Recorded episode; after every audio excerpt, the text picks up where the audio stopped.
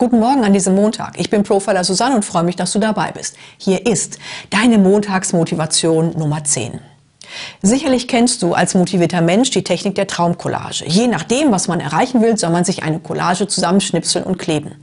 Wenn du dich um x Kleidergrößen für den Urlaub auf Modelmaße hungern willst oder innerhalb eines Jahres von der einfachen Bäckerei-Fachverkäuferin zur gefeierten Bankerin mutieren willst, kein Problem, sagt der Motivationscoach, mach eine Traumcollage. Und zack, stehst du nach drei Wochen auf der Waage und es passt.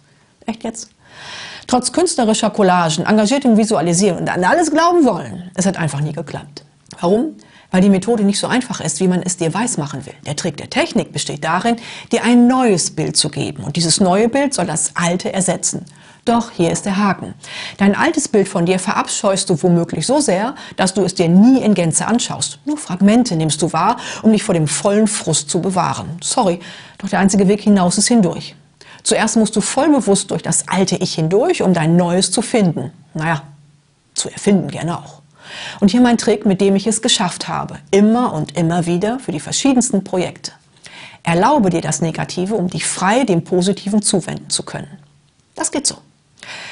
Damals vor dem Kühlschrank meiner Studenten-WG hatten wir ein großes, wirklich großes Foto von einem Sumo-Ringer.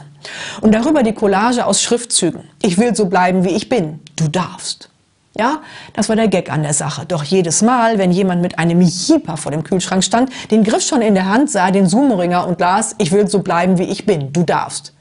Und jeder von uns, jeder, drehte sich postwendend um und dachte, nein, will ich nicht.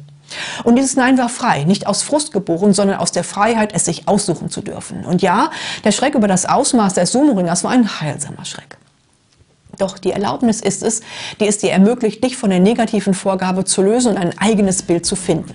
Du darfst so bleiben, wie du bist. Du darfst.